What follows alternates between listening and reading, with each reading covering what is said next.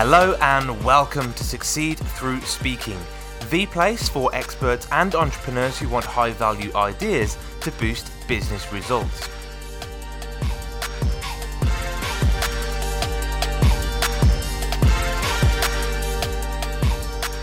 Hello, I'm Tom Bailey, and in today's Speaker Stories episode, I'll be getting to know Pamela Slim, who's an award winning author, speaker, and business coach who works with small business owners ready to scale their business and IP.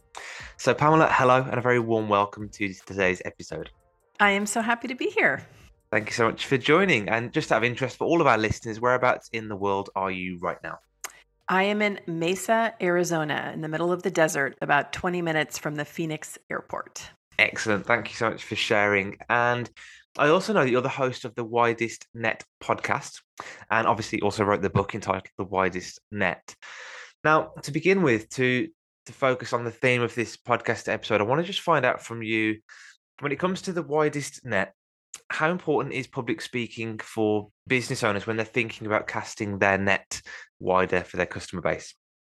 It is probably one of the most powerful things you can do to give just a tiny snapshot of the concept.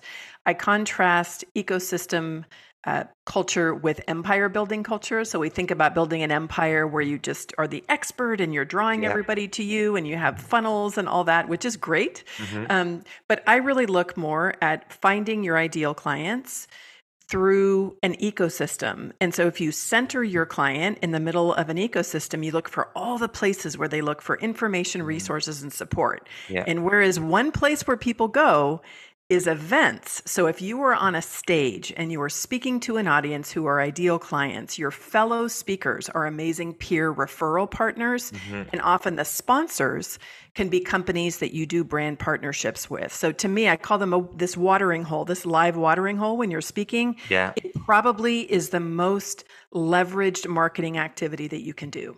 I love that. Perfect. Yeah, great, great advice in there. And and I guess for the audience's perspective as well, um, the person stood on the front of the stage is normally the one seen as the leader in the room. So it's really good credibility and positioning as well for you for you as an expert.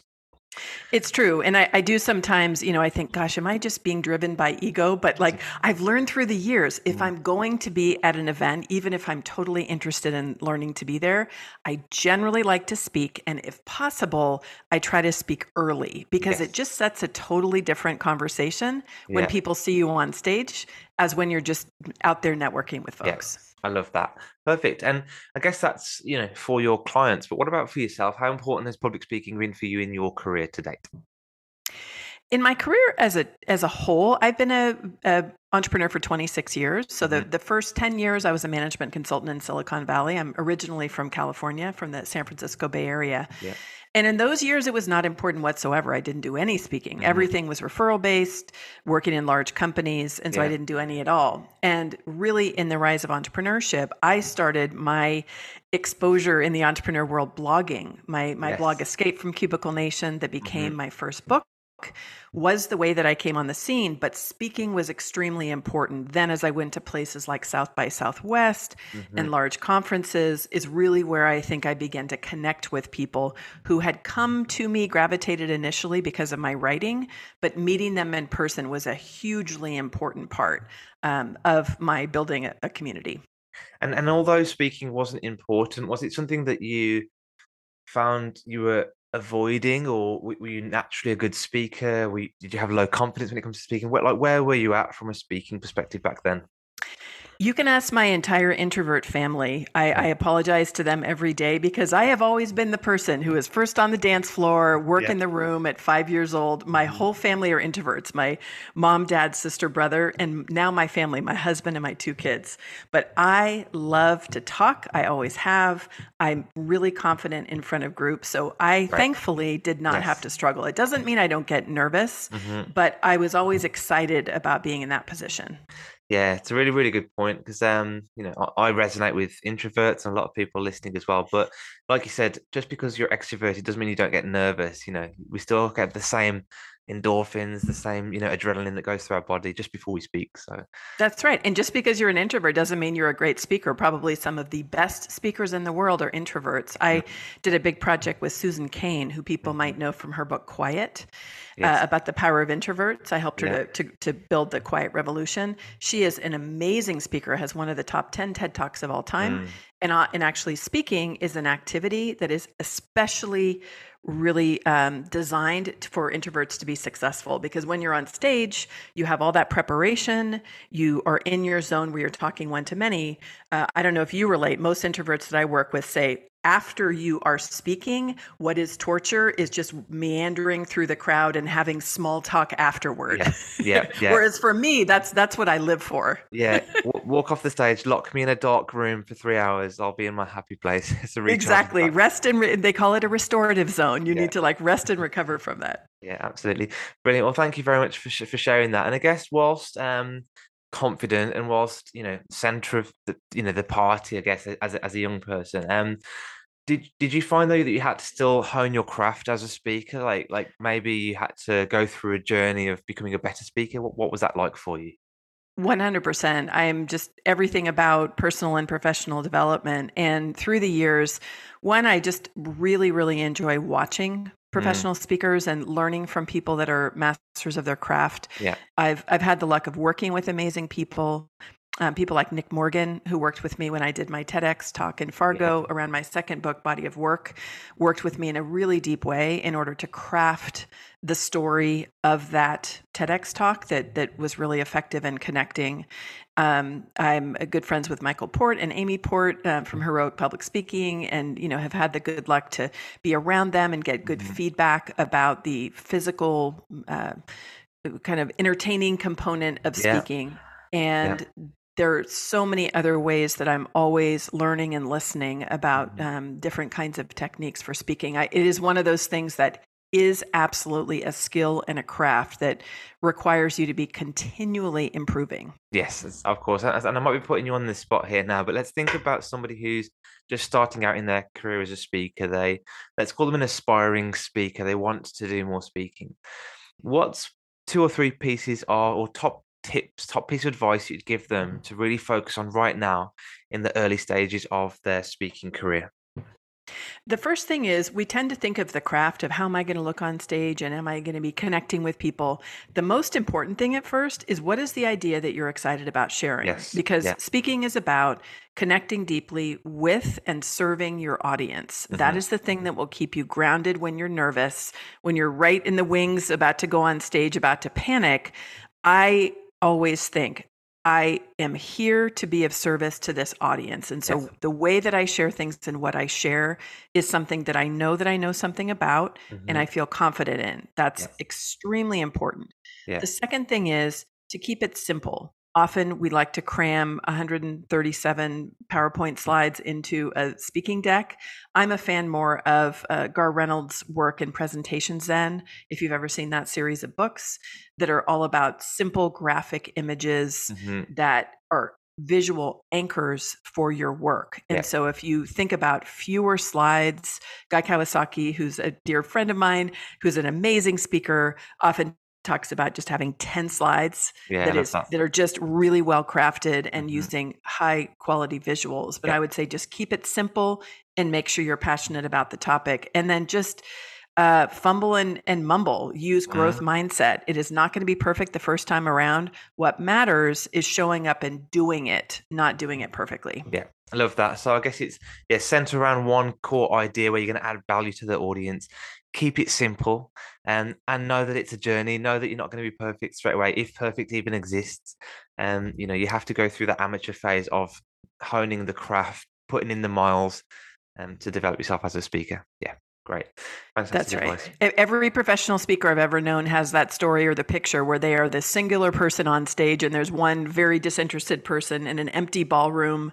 My friend Scott Stratten uh, from Unmarketing, who's an amazing, hilarious speaker, has a really hilarious picture of him at a book signing table after speaking where his head is just down because there is yeah. nobody there. Yeah. And I just feel like sometimes you need to go through those experiences the one thing I'll say, it's another tip what will serve you is if you're expecting 100 people and two people show up, you turn that into an intimate, deep conversation. Mm. Don't apologize for other people not being there.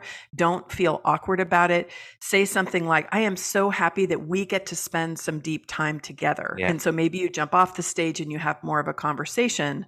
But that is another thing. Show up for who is present and don't apologize or feel bad mm. because more people aren't there. Yeah, I, love that. And, you know, one of the res- hesitations that, that startup speakers say to me is, what if nobody turns up? Or what if very few people turn up? And like you said, if you can reframe that and turn it into an opportunity and, and a positive experience, then yeah, removes that fear of it happening then.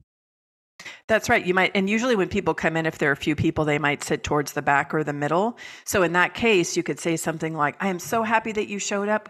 Why don't you come down to the front so we can just have more of an intimate conversation? Yes. And then yeah. that way it just normalizes it. Mm-hmm. Confidence is is everything, but it's confidence with the true thing, which goes back to what I first said, is that you want to be of service to the audience. The fact that they're there means you should spend their time your time with them. So maybe it's not your super polished speech, maybe you're mm-hmm. more engaging in a good conversation with them. Yeah, so important.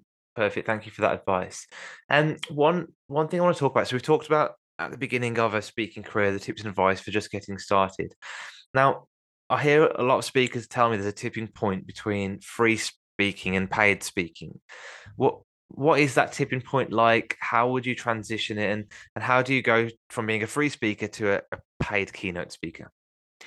This depends on what your objectives are as a speaker mm. because there are different ways to think about making money from a speaking engagement versus being a paid speaker. There yeah. are people, many of whom I know and I'm friends with, who are their profession is being a professional speaker. So yes. they're developing, usually in that case, you have a body of work, you have expertise, you you are known in a particular area where people are excited to have you show mm-hmm. up and your business is speaking. Yeah. And so usually for them, the early stages are doing the rotations of being on stages, really working the process in the business where mm-hmm. you're pitching places, where you're connecting with companies to pay.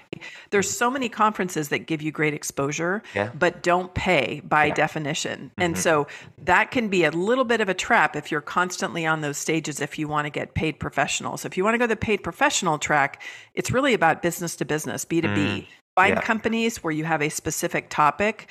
And mm-hmm. sometimes the line between a workshop and speaking, right, can be a little bit different, but the fact that you're getting paid to speak and inform is the most important yeah, thing. Of course.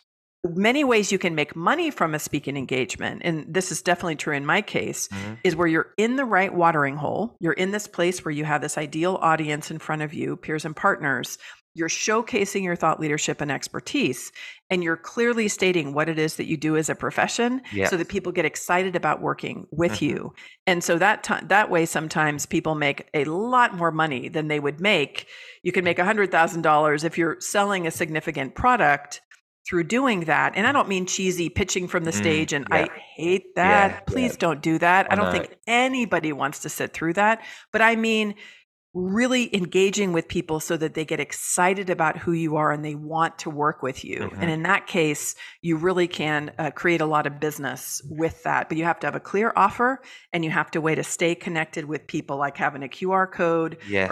or having them text to a certain number to get their email address. Yeah. Yeah. Rather than that persuasion, persuading an audience to buy right now, it's that what's the next logical step? What's the next step that we can take to build our relationship so that we may work together one day, I guess is the difference. That's right. Perfect. Great. And um, well, loads and loads of, of, of, great advice. And one one last question I just want to ask, because I think it's still quite topical, is 2020 um, global pandemic pretty much wiped out the in-person speaking industry. I'd be interested to find out from you how you transitioned, how it's going, and do you think we're back to where we began, or are we in a different space altogether with hybrid speaking right now? Thankfully for me, because that was not a primary driver of being a professional speaker, mm-hmm. because yes. I am a business coach and do consulting, mm-hmm. that it, it, personally didn't impact me as much. There were definitely things that I did virtually in mm-hmm. speaking engagements, like many speakers did at that time. Yeah. I saw massive devastation, which was heartbreaking for people, some of whom had million dollar a year speaking businesses. Mm that from one day to the next saw their revenue drop. I just was listening to Brene Brown's podcast. She's just back from her summer sabbatical, and yeah. she shared that for her and her team, from one day to the next, they lost 75% of their booked revenue wow. for the company. So that is an example to me of not of not really mitigating risk. None mm. of us saw this coming, I think, mm-hmm. but things can happen. Weather, climate change, you know, like uh, political unrest, like a lot of things can happen more and more that might disrupt speaking. So I see definitely a revival and a renaissance. I had in, in May, I had three speaking engagements, which was great to get back on the road in Chicago and Philadelphia here in, in Phoenix. Yeah. I see people excited to get back together in conferences, but as a business coach, I always recommend having multiple streams of income of yeah. and thinking about speaking, really designing it so that it could be delivered virtually in case anything disrupts the in person. Yeah, perfect. Great advice. Great summary of what's been happening as well over the past couple of years. So, um, Okay, one final question, I promise, is if people want to book you as a speaker, book you as a coach, find out more about you, what's the best place for them to connect with you online? myname.com, pamelaslim.com. Okay. Nice and easy. And what I'll do is I'll put a link to that in the show notes as well so people can click that and, and find out more. Perfect. Well, Pamela, all that's left to say is thank you again so much for coming along and sharing such great value with our audience. Thanks for having me.